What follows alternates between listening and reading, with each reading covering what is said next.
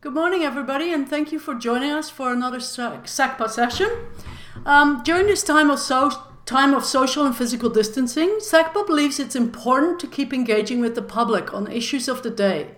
And in order to do so, we are very thankful for the continuing support we receive from the University of Lethbridge, Shaw Spotlight, and the Lethbridge Herald. Today we have with us Dr. Simon Sweeney from York um, in the UK on the topic of Brexit, no hiding place for the UK government. Dr. Simon Sweeney is a senior lecturer in international political economy and business at the University of York Management School in the UK. He's the author of Europe, the State of Globalization. His PhD was on EU security and defense policy.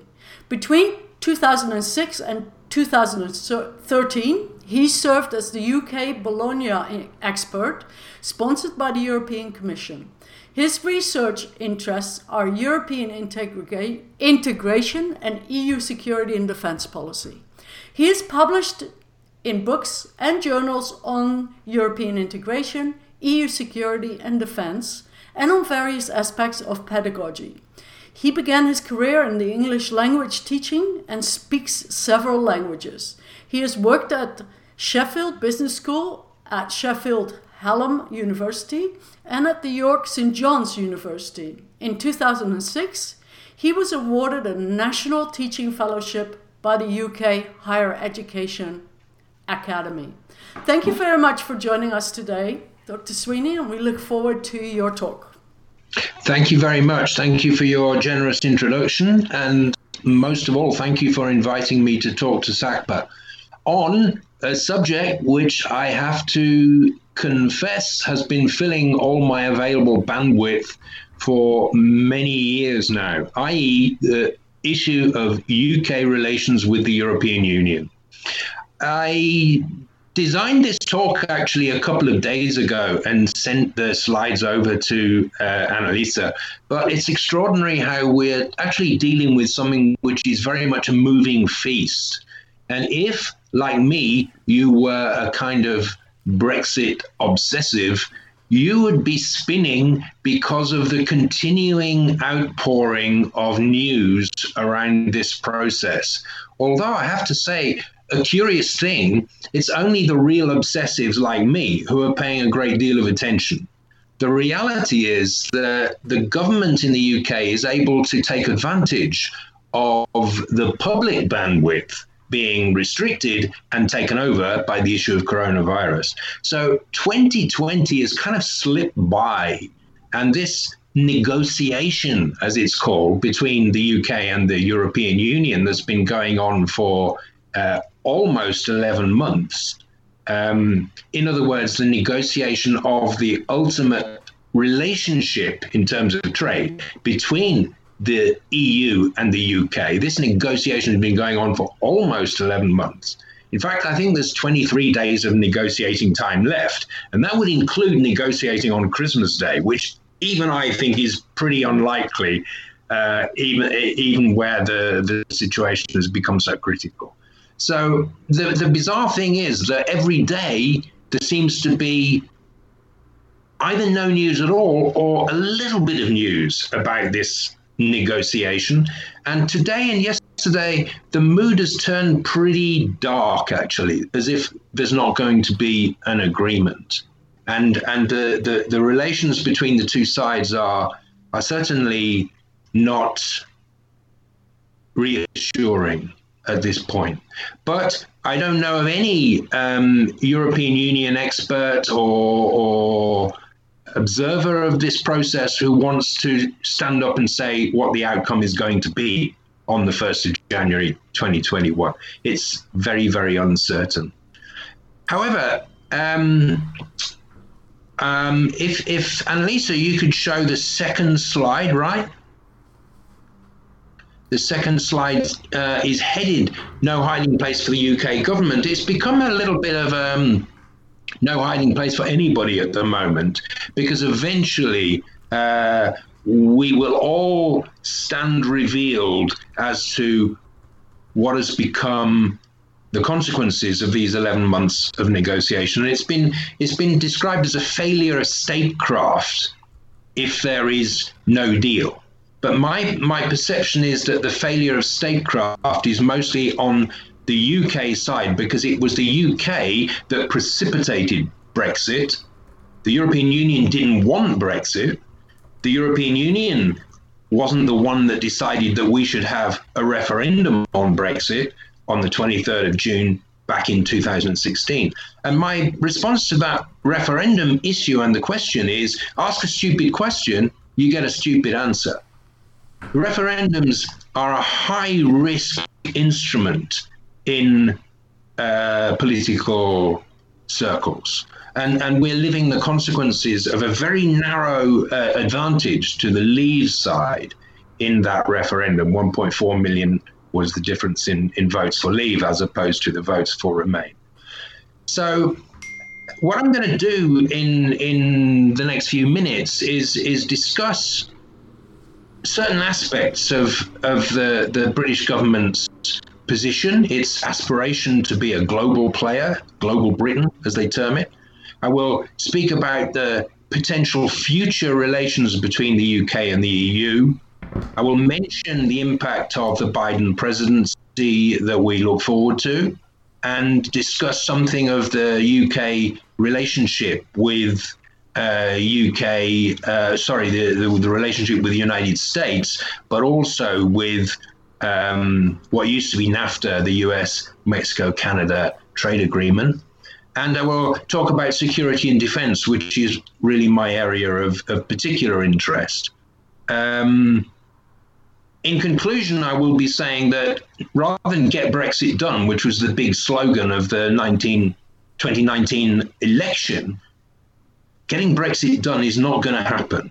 It's, it's going to be an ongoing rather fractious negotiation that could last um, for many years, actually, while the UK tries to establish a relationship with what has been its largest trading partner uh, for the last 46 years.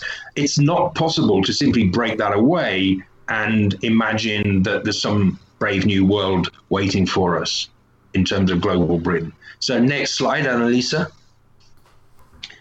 Um, we've had five years of continual rhetoric from inside the UK about taking back control. Even they need us more than we need them. In other words, the negotiation will be pretty straightforward. We hold all the cards, has been another oft repeated refrain by a prominent Leave campaigner. Uh, there's no downside to Brexit, only a considerable upside easiest trade deal in history. Fr- frictionless trade. That was the former Prime Minister uh, Theresa May who promised frictionless trade. Well, we know where that went. She was replaced by Boris Johnson. Uh, Brexit means Brexit was another uh, claim by Theresa May, which made very little sense to anybody, probably not even to herself.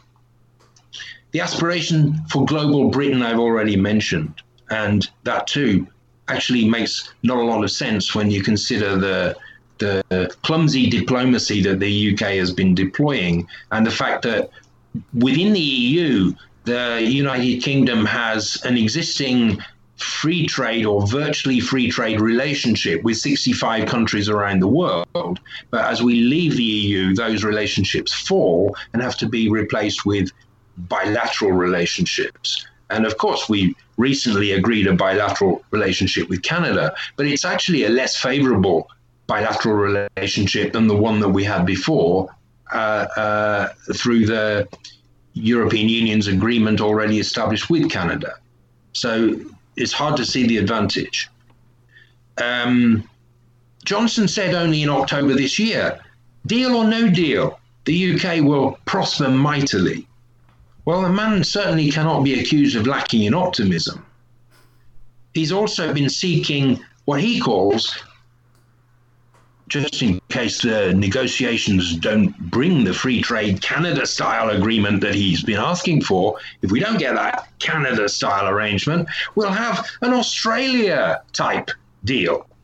And that would be acceptable he says. But an Australia type deal actually is World Trade Organization terms, and it does mean tariffs, it does mean customs checks. It would be a hammer blow to UK manufacturing. Why have the negotiations ended up being, next slide, please, Annalisa. Why have the negotiations uh, run into the sand in the way that I've been describing?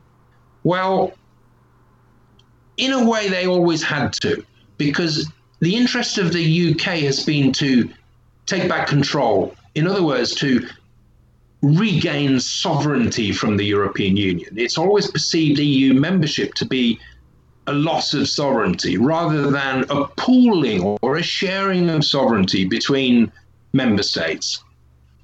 So if the UK takes a position which is 100% sovereigntist, in other words, we need to absolute control over our political economy, and the European Union, for its side, wants to defend the integrity of its single market, it's very hard to find a space in the middle ground between those two positions.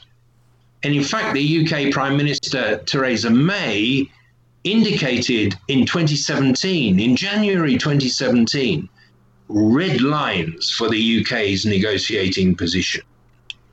Control of borders, to leave the single market, to leave the customs union, and to have no jurisdiction of the EU Court of Justice. Well, Canada, in entering a trade agreement with the European Union, is indirectly subject to the jurisdiction of the European Court of Justice in terms of exports that Canada delivers to the European Union. They must meet with certain standards that are decreed by European law. Next slide.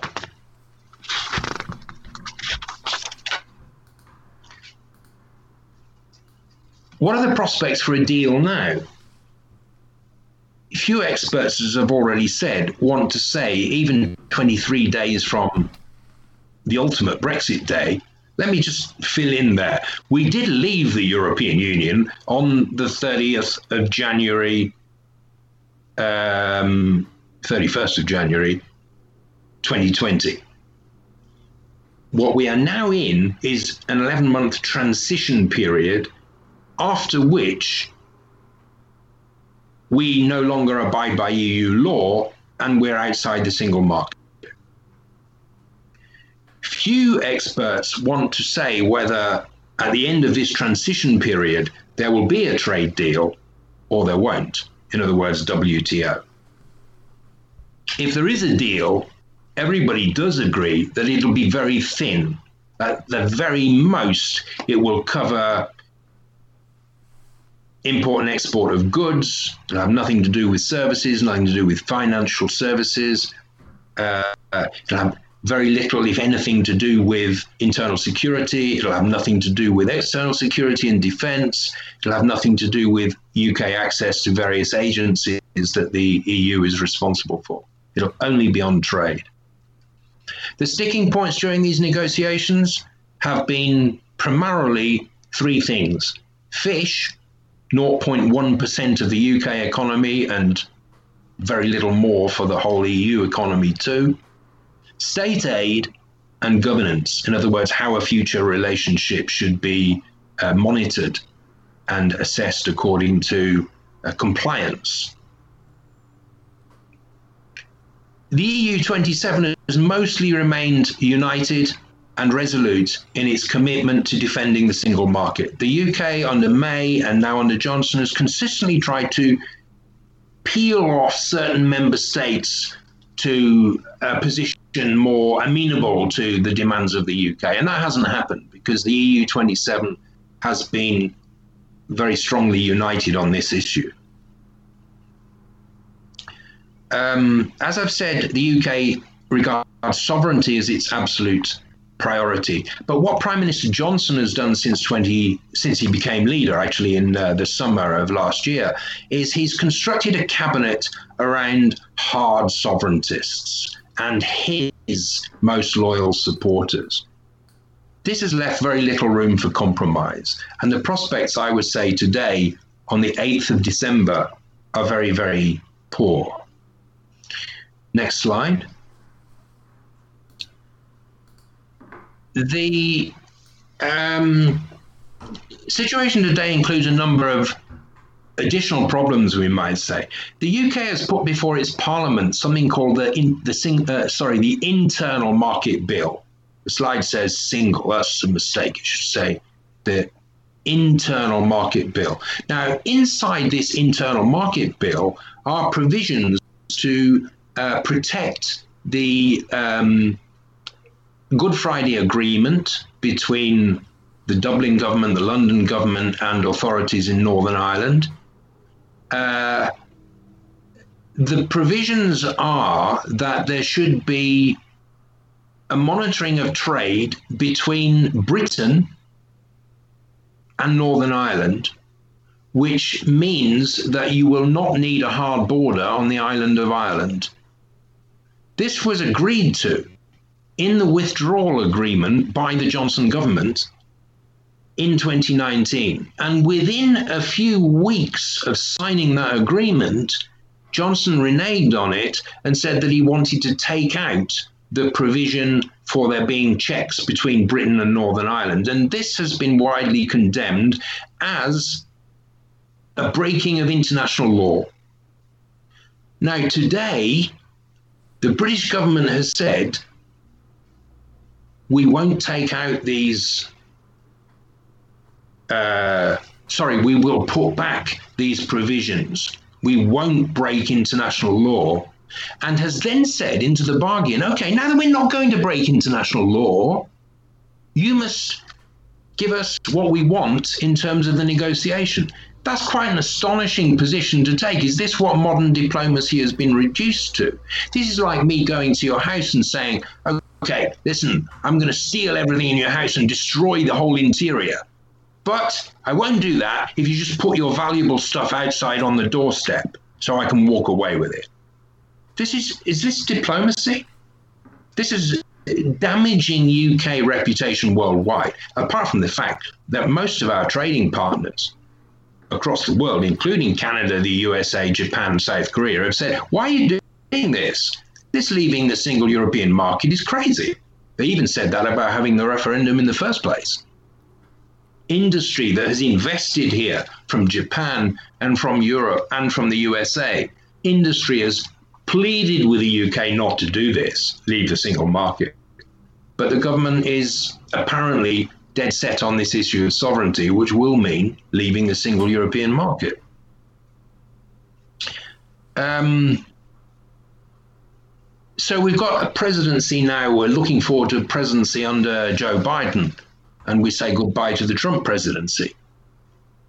Let it be understood in the UK that the Biden presidency will not be a great friend to the UK if we trash those clauses in the withdrawal agreement that protect the integrity of uh, the manner of withdrawal around the issue of the Irish border. If there's any threat to the Good Friday Agreement, which has been in existence since 1998, if there's any threat to that, a US president, particularly uh, of, of, of, of, of a democratic persuasion, will, will have very little truck with doing the UK any favors. It's, a, it's an international treaty that the UK is threatening to break.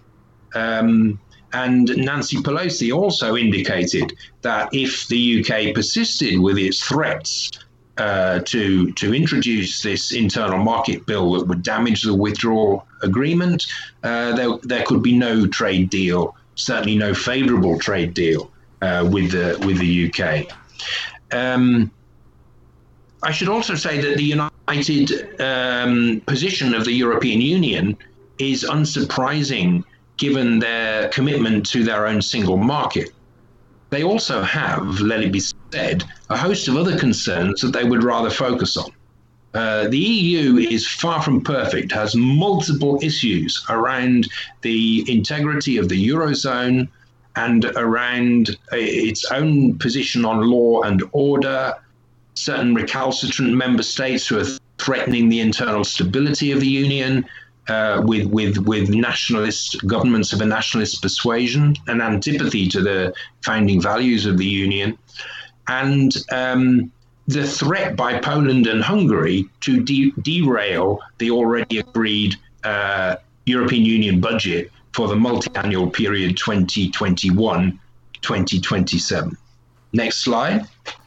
Can I just interrupt for a minute? We're having we're having some audio issues. Um, Skype's a bit hiccupy, and I wonder if there's a chance, Simon, that you could turn off your video in order to get a better audio connection. Um, there should be a little video button, and you can just mute your video. Yeah. Little camera button. So I've done that. That might help. Let's, Let's see. Okay. And I've, okay, you go to the go to the next slide, which is headed security concerns. I have done. Yeah. So so this slide says that under the existing rela- uh, under the existing single market relationship as a member of the European Union, the UK shares with the European Union 27 members very close cooperation in policing, in fighting terrorism, shared intelligence, combating organized crime, which includes the smuggling of drugs, the smuggling of arms, pornography, trafficking of all kinds, including child trafficking, and cybersecurity. How fundamental is this? A government's first responsibility is to protect the security of its citizens. And we are endangering that by stepping outside of EU security protocols. There are a number of agencies, Europol and Eurojust, which pertain to this, uh, this area of cooperation. Eurojust includes the sharing of sentencing information and criminal records. Europol covers all kinds of things in, uh, concerning the prosecution of crime. The Schengen Information System is a criminal records database which allows for the sharing of information between member states police. There's the sharing of DNA data uh, relating to uh, the prosecution of crime. Passenger name records, a fundamental element in combating international terrorism and other crime. The European arrest warrant, which is, is, is, is active and important for all member states and has been widely utilized by the Euro, uh, by the United Kingdom. All these things are threatened. Next slide is on defense and security. The UK is a participant in the European Union's common security and defense policy. Of course, the major defense organization to which we and most EU members are a party is the North Atlantic Treaty Organization, uh, membership of which we share with Canada. But EU common security and defence policy covers a range of structures to which British participation could be extremely important. Permanent structured cooperation, for example, is about engaging in multinational projects to develop defence capability. The European Defence Fund is a pot of money provided under the auspices of the European Commission to support defence research. The impact on Franco British or French British defence cooperation should also not be uh, misunderstood or, or corrupted in any way. Britain's most important defence partner is probably France, together with the United States. But that close relationship that we have with France will be undermined by any toxicity or bad blood that develops in other fields, such as uh, those surrounding this negotiation of our future relationship with the European Union. Therefore, any negativity in terms of the impact on uh, the security relationship will rebound and have an impact on NATO and the future European dimension of NATO capability. The UK has already lost its position as a participant in the military encryption elements of the Galileo satellite system, which is the EU's equivalent to the USA's GPS.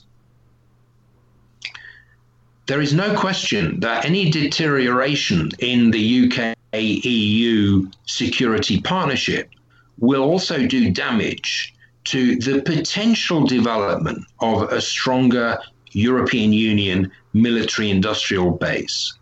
If the British government does not wish to partner EU countries such as France and Germany and Italy in this uh, pursuit of uh, military industrial capability, the e- the UK will increasingly become just a, a panel beater for US defense manufacturing interests, and not only that, but subject to uh, uh, diktats from the Pentagon and from Washington as to the position that the UK should take in defence and security matters. And that's not a healthy relationship. And I think we've seen enough in history in recent years to bear out that uh, suggestion. The next slide, please. So the slogan was to get Brexit done. The slogan was to take back control. In reality, so far, nothing has been determined, and certainly nothing will. Whatever comes out in the next 23 days will be a thin deal, if it's a deal at all. So we're entering into a new period of endless argument, endless arbitration and dispute. We might achieve various sectoral agreements. The idea of a comprehensive free trade agreement is, in my opinion, for the birds there has been and will continue to be a considerable loss of goodwill. The European Union may regard us historically as having been something of an awkward partner, but that's actually in many ways a misreading. The UK has been an integral part of the European Union since our accession in 1973. It was in the 1980s that a UK commissioner, Lord Cockfield, sent to Brussels by Margaret Thatcher, no less, who drew up the original blueprint for the single European market, which the UK now wants to step away from. This is quite astonishing. There seems to be seems to me to be absolutely no doubt that Margaret Thatcher, doyen of the European research group of most dedicated anti Europeans in the contemporary Conservative Party, Margaret Thatcher would not support Britain leaving the single European market, which in many ways was a British creation, if I may make so bold as to say something quite so British.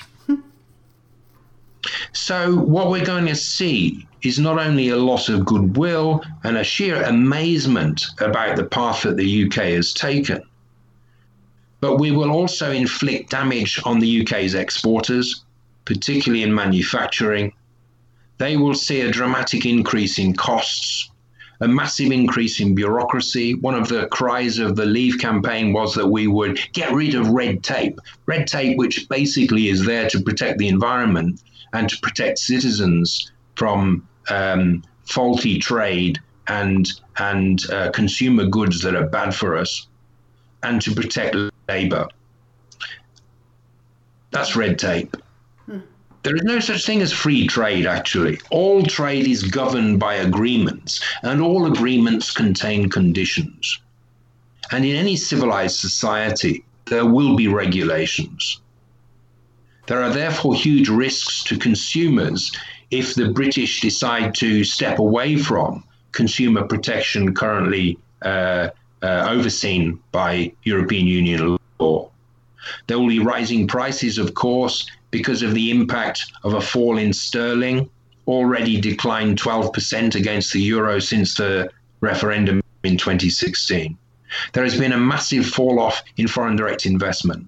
We may expect further decrease in foreign direct investment. We may even expect, as Toyota said only yesterday, that the imposition of tariffs would destroy the margins on their exports. So their factories, they have two in the UK, their factories here would probably close. I don't even know why they bothered to put in the adverb probably. They will close because if you take 10% away, you destroy that margin. What is the value in those companies remaining here? When they will be paying 5% tariffs on the import of components that come from other European states. And they will pay 10% tariffs on the export of the finished vehicle. The typical vehicle manufactured in the UK or anywhere else in the world contains 30,000 components. We live in an era of global production, components that cross borders time and time again during a manufacturing process. It is lunacy to put our manufacturing sector through this. And the same sort of impact will apply to pharmaceuticals. And in terms of fresh food import, imports, there will be delays at borders, there will be queues, there will be increased bureaucracy, there will be form filling, there will be a new regime that importers and exporters have to pay attention to. Last week, every business in Britain received a letter from the Department for Business, Energy, and Strategic Industry. Sorry, I got that wrong. The Department for Business, Energy, and Industrial Strategy. Now, I actually laughed when I saw this. A Department for Industrial Strategy that wants to cut off our free movement of goods and services into the European Union, where go 40% of our exports. That's manufactured exports. It, it, it's perfectly astonishing. Anyway, this letter I was saying, this letter told every business in the UK to prepare for change on the 1st of January 2021. Change that might happen. Go onto the government website and look at what might happen. It even included you might need visas to visit another EU country. This is astonishing. We haven't needed visas to visit the EU since 1973 or way before. It's, it's hard to see any benefits from this process. And the Office for Budget Responsibility has indicated there will be a £6 billion hit to the UK economy over 15 years a hit of between 1.5 and 2% per annum. No hiding place, I'm afraid. That's the end of my presentation. Thank you. Thank you so much, uh, Simon. We did have some audio issues right at the beginning, but I think having you turn off your video really helped um, with the audio. Um, or okay. that's the feedback I'm getting. So I'm just going to leave the slide up, your first slide. Uh, yeah. And um, the question, there's quite a few questions coming in. Um, I'm going to ask with a question on my own, if that's possible. How's this affecting um, immigration or, or all those people that are now living in Britain that are EU citizens? or all the British living in the EU? How is that affecting yeah. and implicating that? They are affected because until now, we have uh, been able to take advantage of um, freedom of movement. So there's been no interruption to uh, the wishes of individuals to travel throughout the European Union and to work throughout the European Union, to set up residence in the European Union, to find, found a business in the European Union, all these things have been freely open to UK citizens. They're no longer open once we leave the single market. Um, so that's the first downside. The second is for those who are already here, EU citizens that are already here, and there were, I think, in 2016, I'm not sure of the exact figure, but uh, I think around 2.8 million and a number of those, I don't have the figures, but a number have already left. Now, many of these people worked in low paid sectors of the UK economy. They, they worked in horticulture, they worked in agriculture, they worked in food production, they worked in social care, uh, and they worked in the sort of low end jobs in the health service, as well as many others working in high-end jobs in in in in the health service. But uh, many of those on low wages have already left because of the decline in the value of sterling made their working in the UK less advantageous. And the UK is the UK currency, the sterling, has devalued not only against the euro, but also, for example, against the Polish zloty and the Turkish lira since the referendum. Um, and this is likely to be a problem exacerbated by the end of the uh, transition period that we're now in.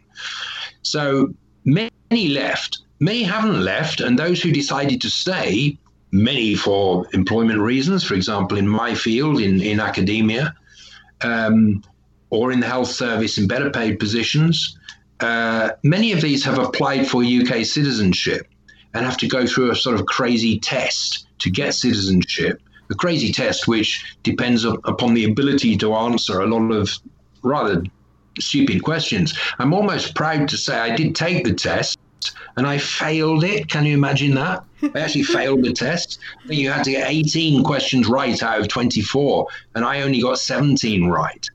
Um, you know, it, it's perfectly farcical. There was a kind of middle position of permanent status that you could apply for permanent status. You had to produce a massive documentation to prove you'd been here and paid taxes over a period of time. Uh, so if you were here and not paying taxes, perhaps because you were somebody's partner and your partner was going out to work, uh, and you didn't have an employment record, your ga- gaining re- permanent resident status is very, very difficult. And I, I have a friend um, from Spain who had exactly that problem. He he had not had regular employment while here as a father of four children.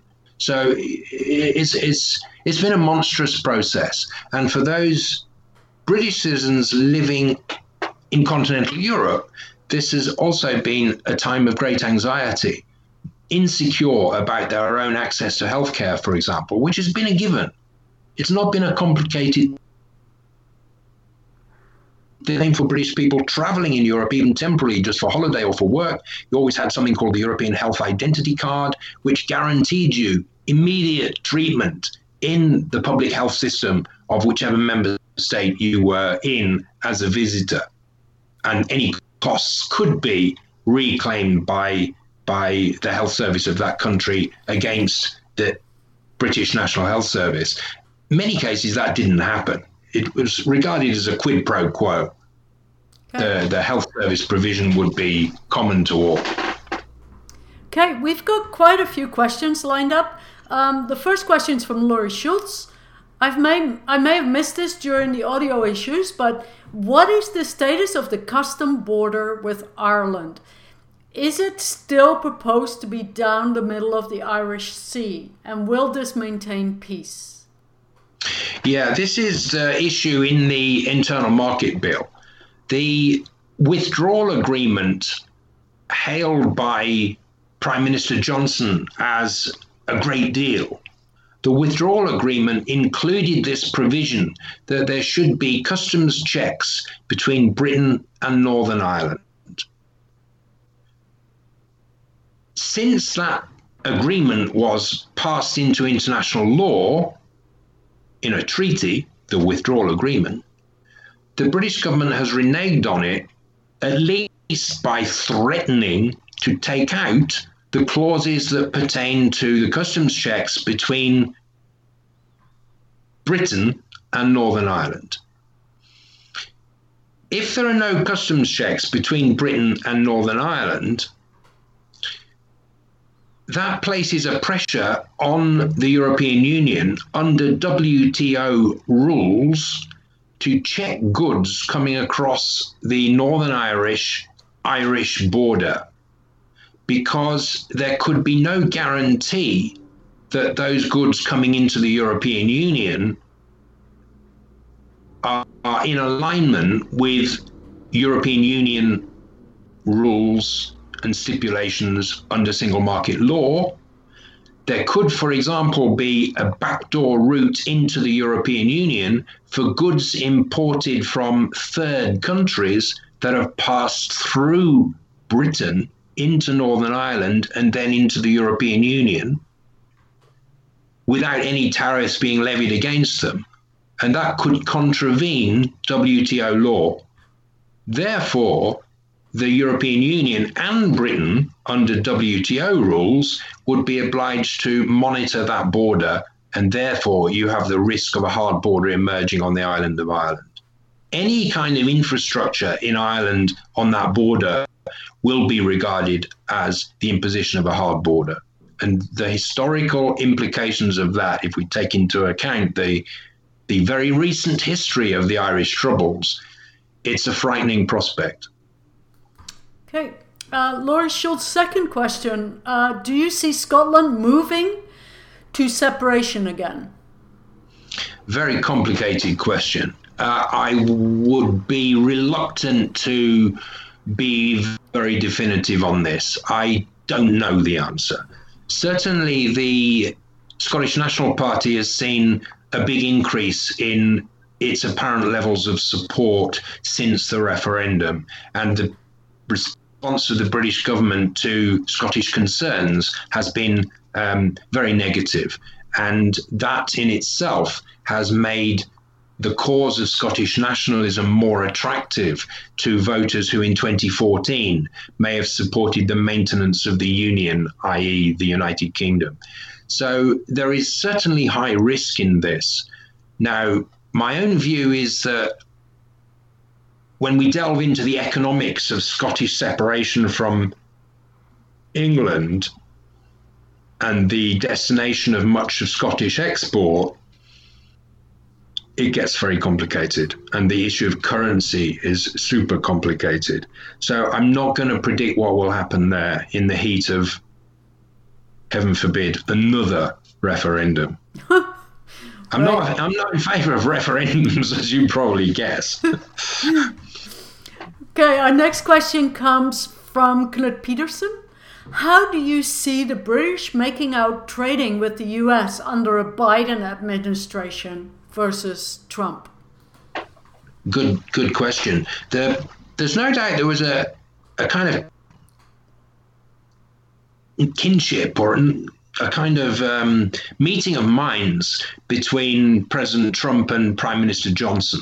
In many ways, they're, in my view, rather similar personalities and and a rather Manichaean view of the world in people who are with us or people who are against us, and they saw each other as as partners. I think in a in a kind of nationalist crusade, uh, rather in opposition to multilateralism or the consensus politics epitomized by the United Nations or the European Union.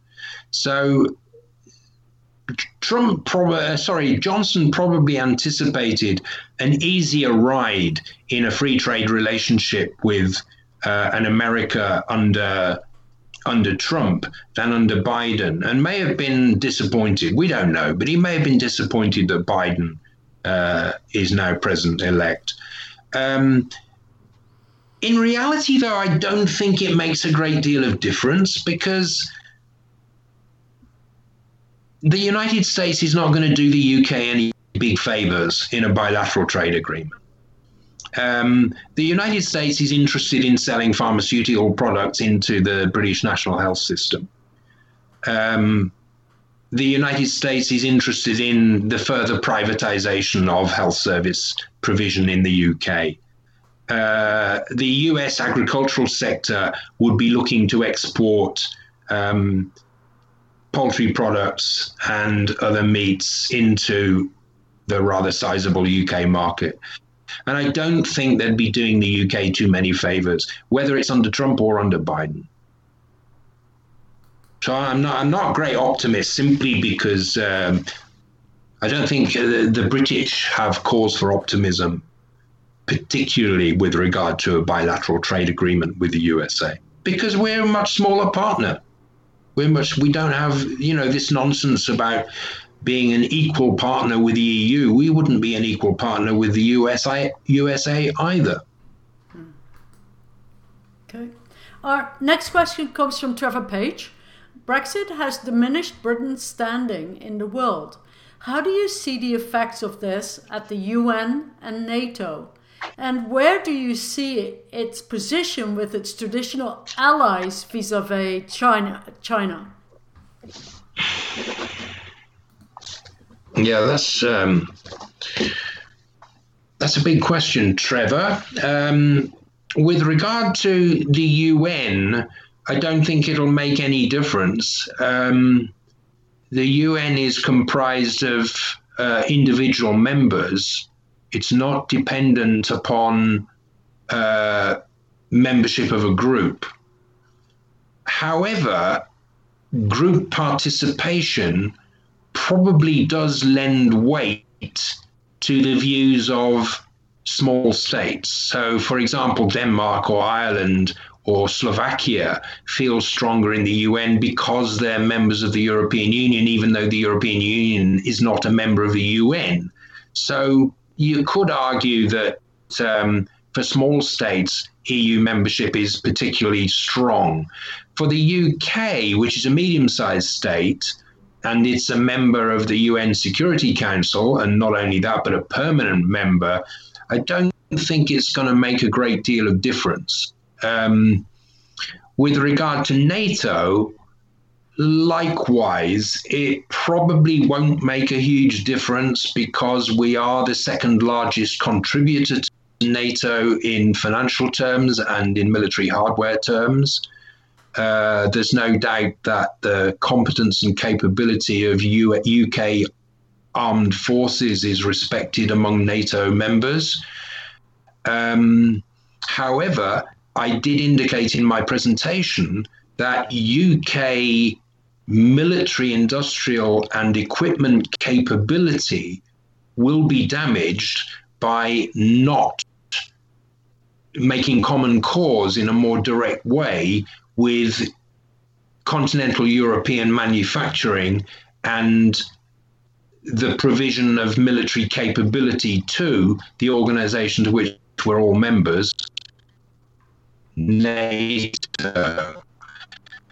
And so it's in capability to not uh, fully participating in the European arm of NATO.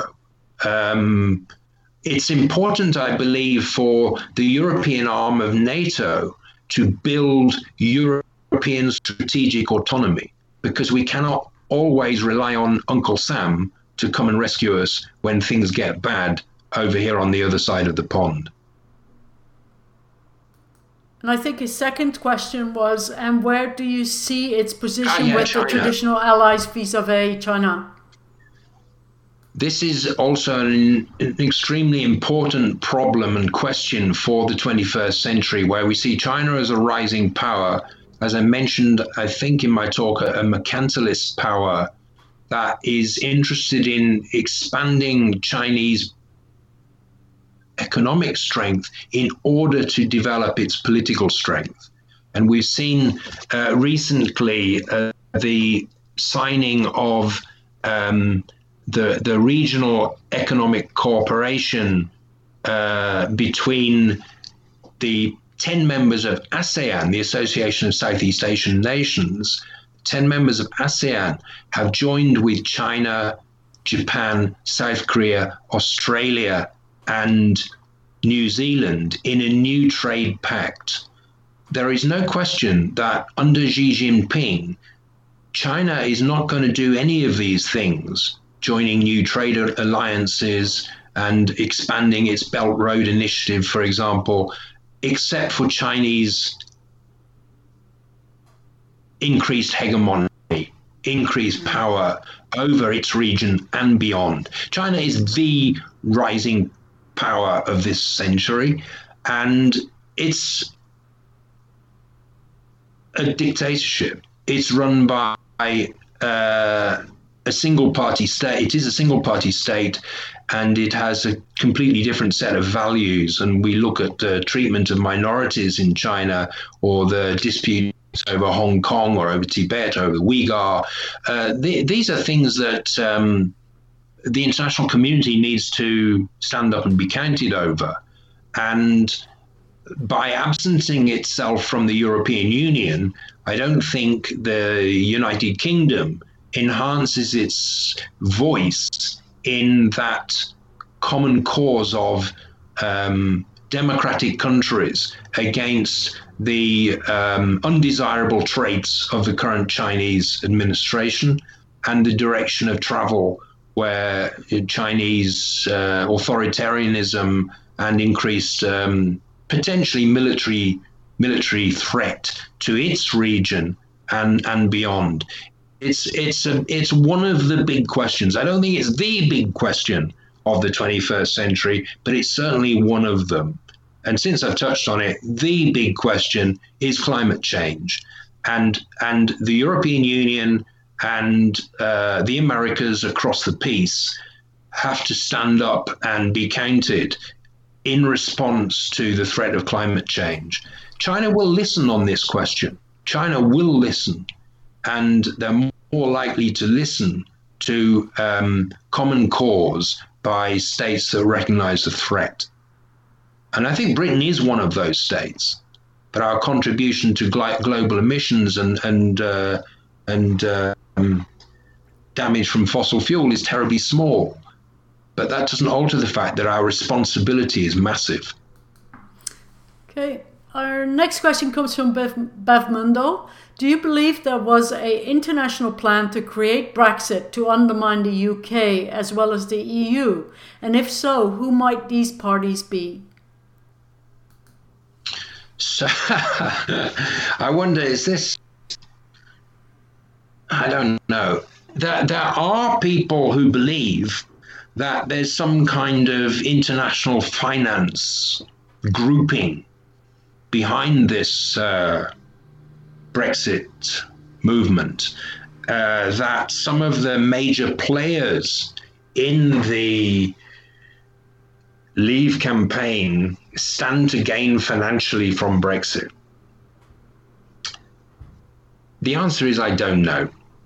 I don't know. You'll have to ask somebody else who knows about the dark web or is better acquainted with the issues of tax evasion. The British are past masters at this, I know.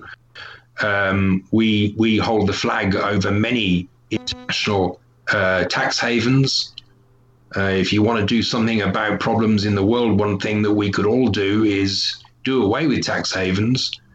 Um, but there is a danger that Brexit turns the UK into the largest, most powerful, most influential, and in some ways most attractive tax haven. That really is a very, very dark scenario that I've just touched upon. I hope it doesn't happen. But there are people who think that the game may end up that way and that there is some kind of a some kind of traction behind letting that happen but I, I, I don't want to be definitive on it. Okay. Our next question comes from Laurie Schultz. What are the demographics of the remainders? If if younger than those in government now, will they change course in UK EU relationships in due course?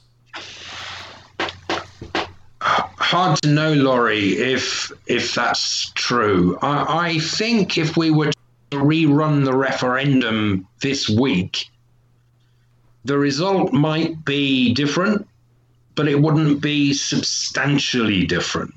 Mm. Even in spite of all the arguments that we've had, there's been little movement really. And there are people who voted Remain who somehow have bought into the idea that the U- European Union is punishing us by not giving us what we want.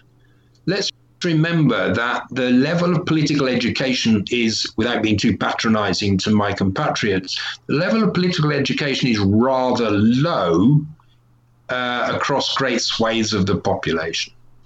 And the day after the referendum, the internet in the UK was practically jammed with people asking, What is the European Union? So take that into account that people's understanding of these issues is is is pretty low. So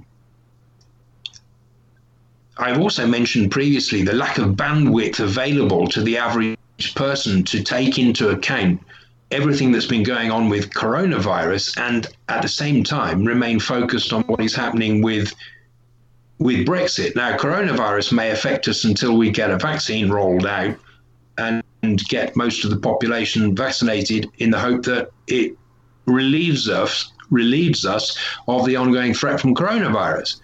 But um, Brexit is not like that.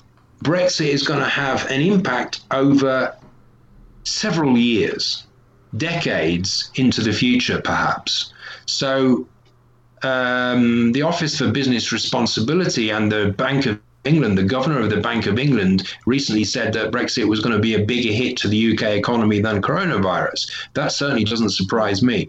But I'm not convinced that any of this is sufficient to produce a great groundswell of regret or uh, um, you know, we've got to have another referendum, for example. I think that ship has sailed. We're not members and, and we're sailing out over the, I'm not going to say over the cliff. Okay, I said it. We're sailing out over the cliff.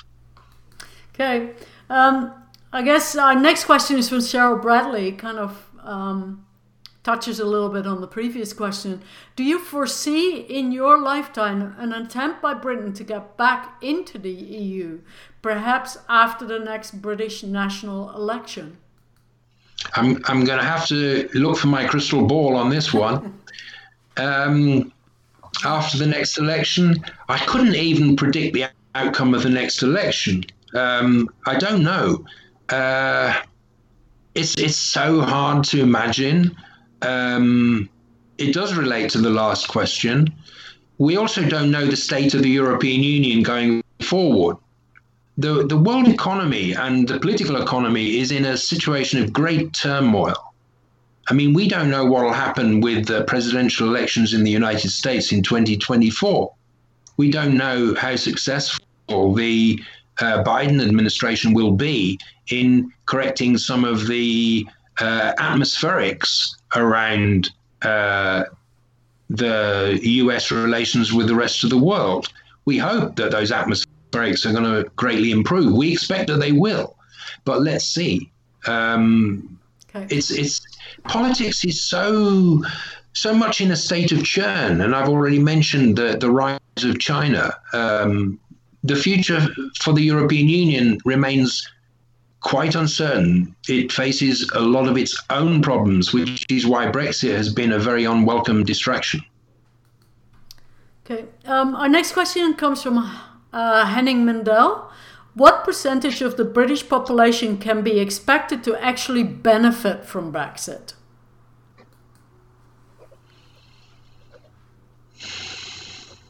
Oh,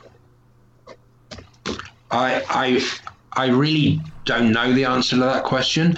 Who can benefit? Certain people with um, particular financial interests that manage to find capital gains from investments, um, well, that's going to be a very small percentage. Uh, it seems to me that very rich people are very good at maintaining their wealth. So you could say that very rich people are going to do well because they always do. They can take advantage of a low tax regime, even a lower tax regime. Um, but we're speaking of a very small percentage of people, I'm afraid. People who lose their jobs, people who who lose their employment uh, potential.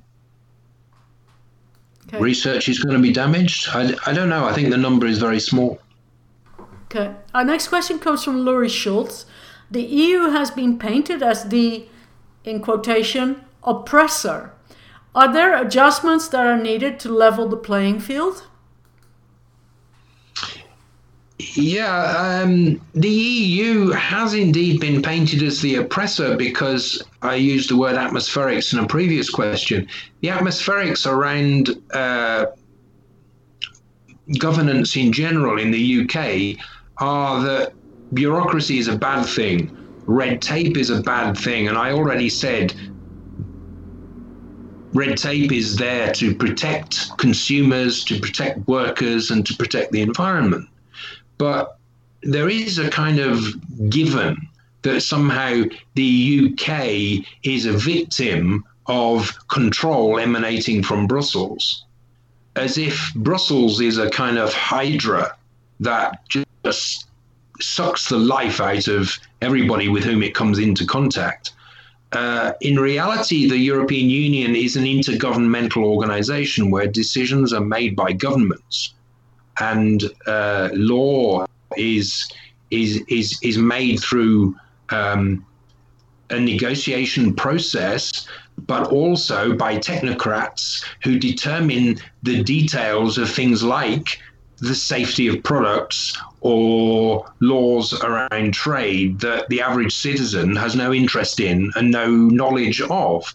And so technocratic governance is actually part of modern society. You know, this was something understood by Max Weber uh, at the beginning of the 20th century that, that bureaucracy is actually an indicator of being an advanced society.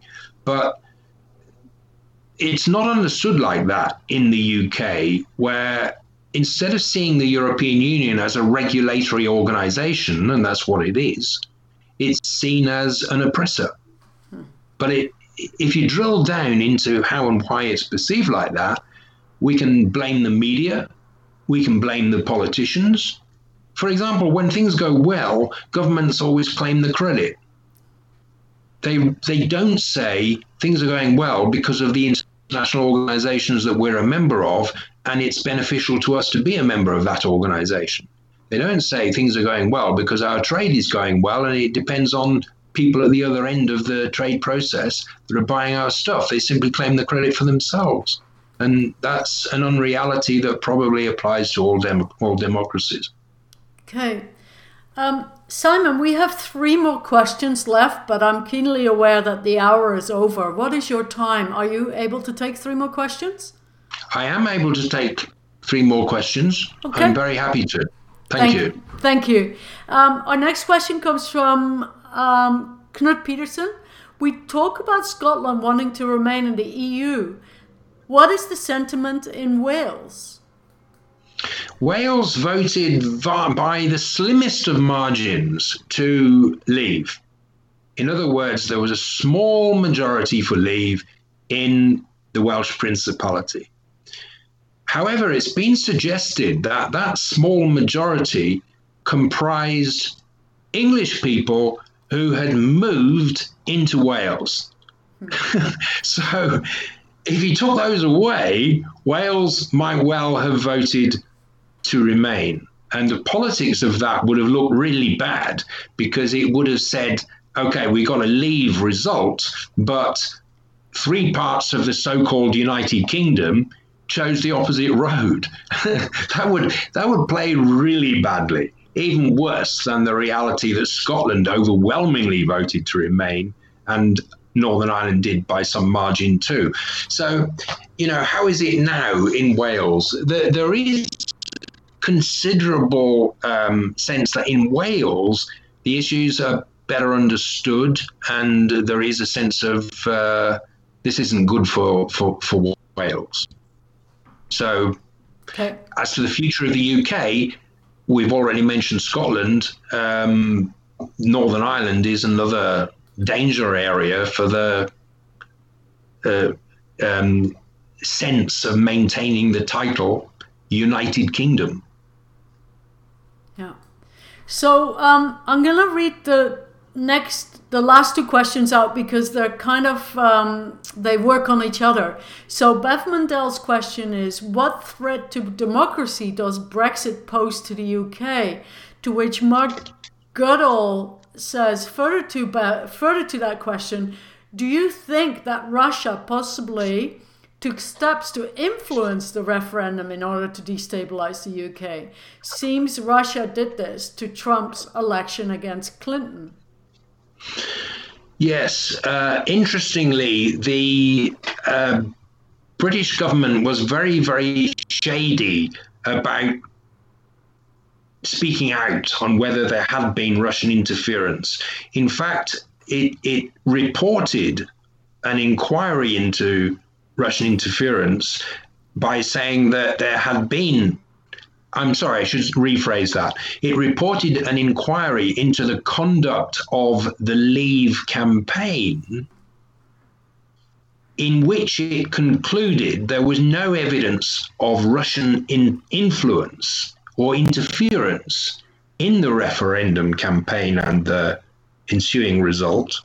However, it didn't look for evidence of Russian interference. So, in other words, the inquiry didn't find what it didn't look for.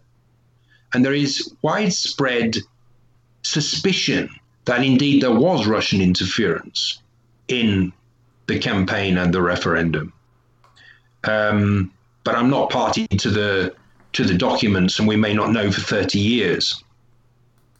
Under secrecy laws, we're not allowed to know. Um, threats to democracy in the UK.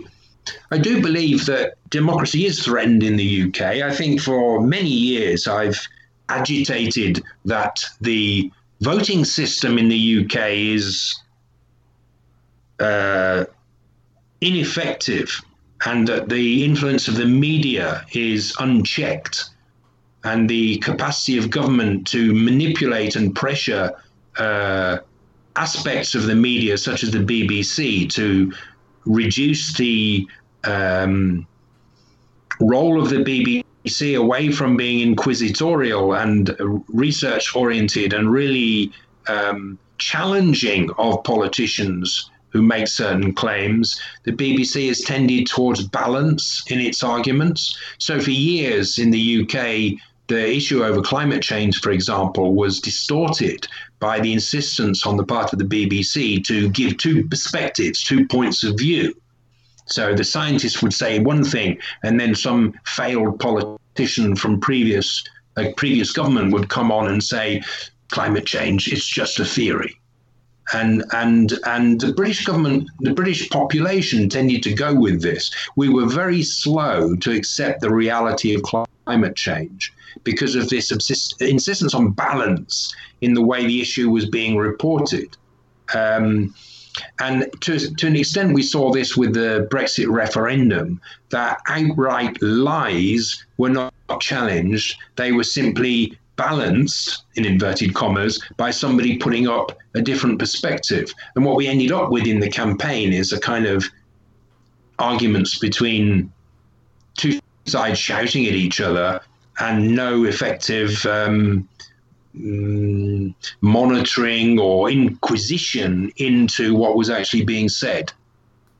Right. So, democracy under threat. I think we've got a pretty weak democracy in the UK. I'm not happy with it we have a system of first past the post, which means that it's possible for a government to get an overwhelming majority in the parliament, even if they don't really have um, uh, any entitlement to that. If you look at raw votes, you get a distorted outcome. Great. Okay, that was the questions. We've got some thank yous that I'd like to read out. Uh, Laurie Schultz, uh, Simon, thank you for a very enlightening discussion on a very complicated, multi layered dispute. 2021 is sure to be riveting. Then Cheryl Bradley, yes, grateful to hear the perspective of Brexit from somebody who is so well informed and in the thick of it. Knut Peterson, many thanks for speaking to SACPA. It was great hearing your perspective.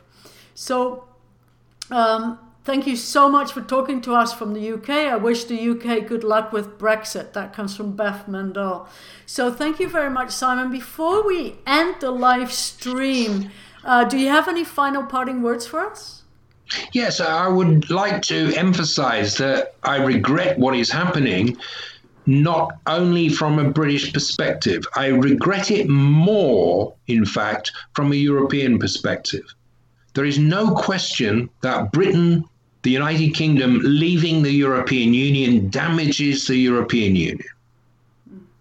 That to me is part of the tragedy of what is happening to this country and to the European Union. I regard myself as a European citizen first.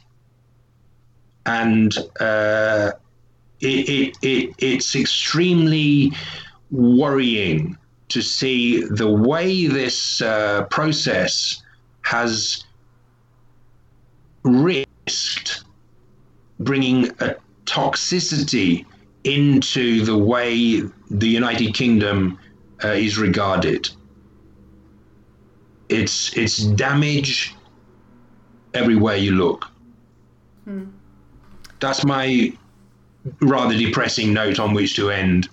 Um, we have to be optimistic. We have to say that in every seriously bad outcome, there has to be a silver lining. And uh, there may well be. I've been reluctant to be too deterministic about the crystal ball. So, what will happen?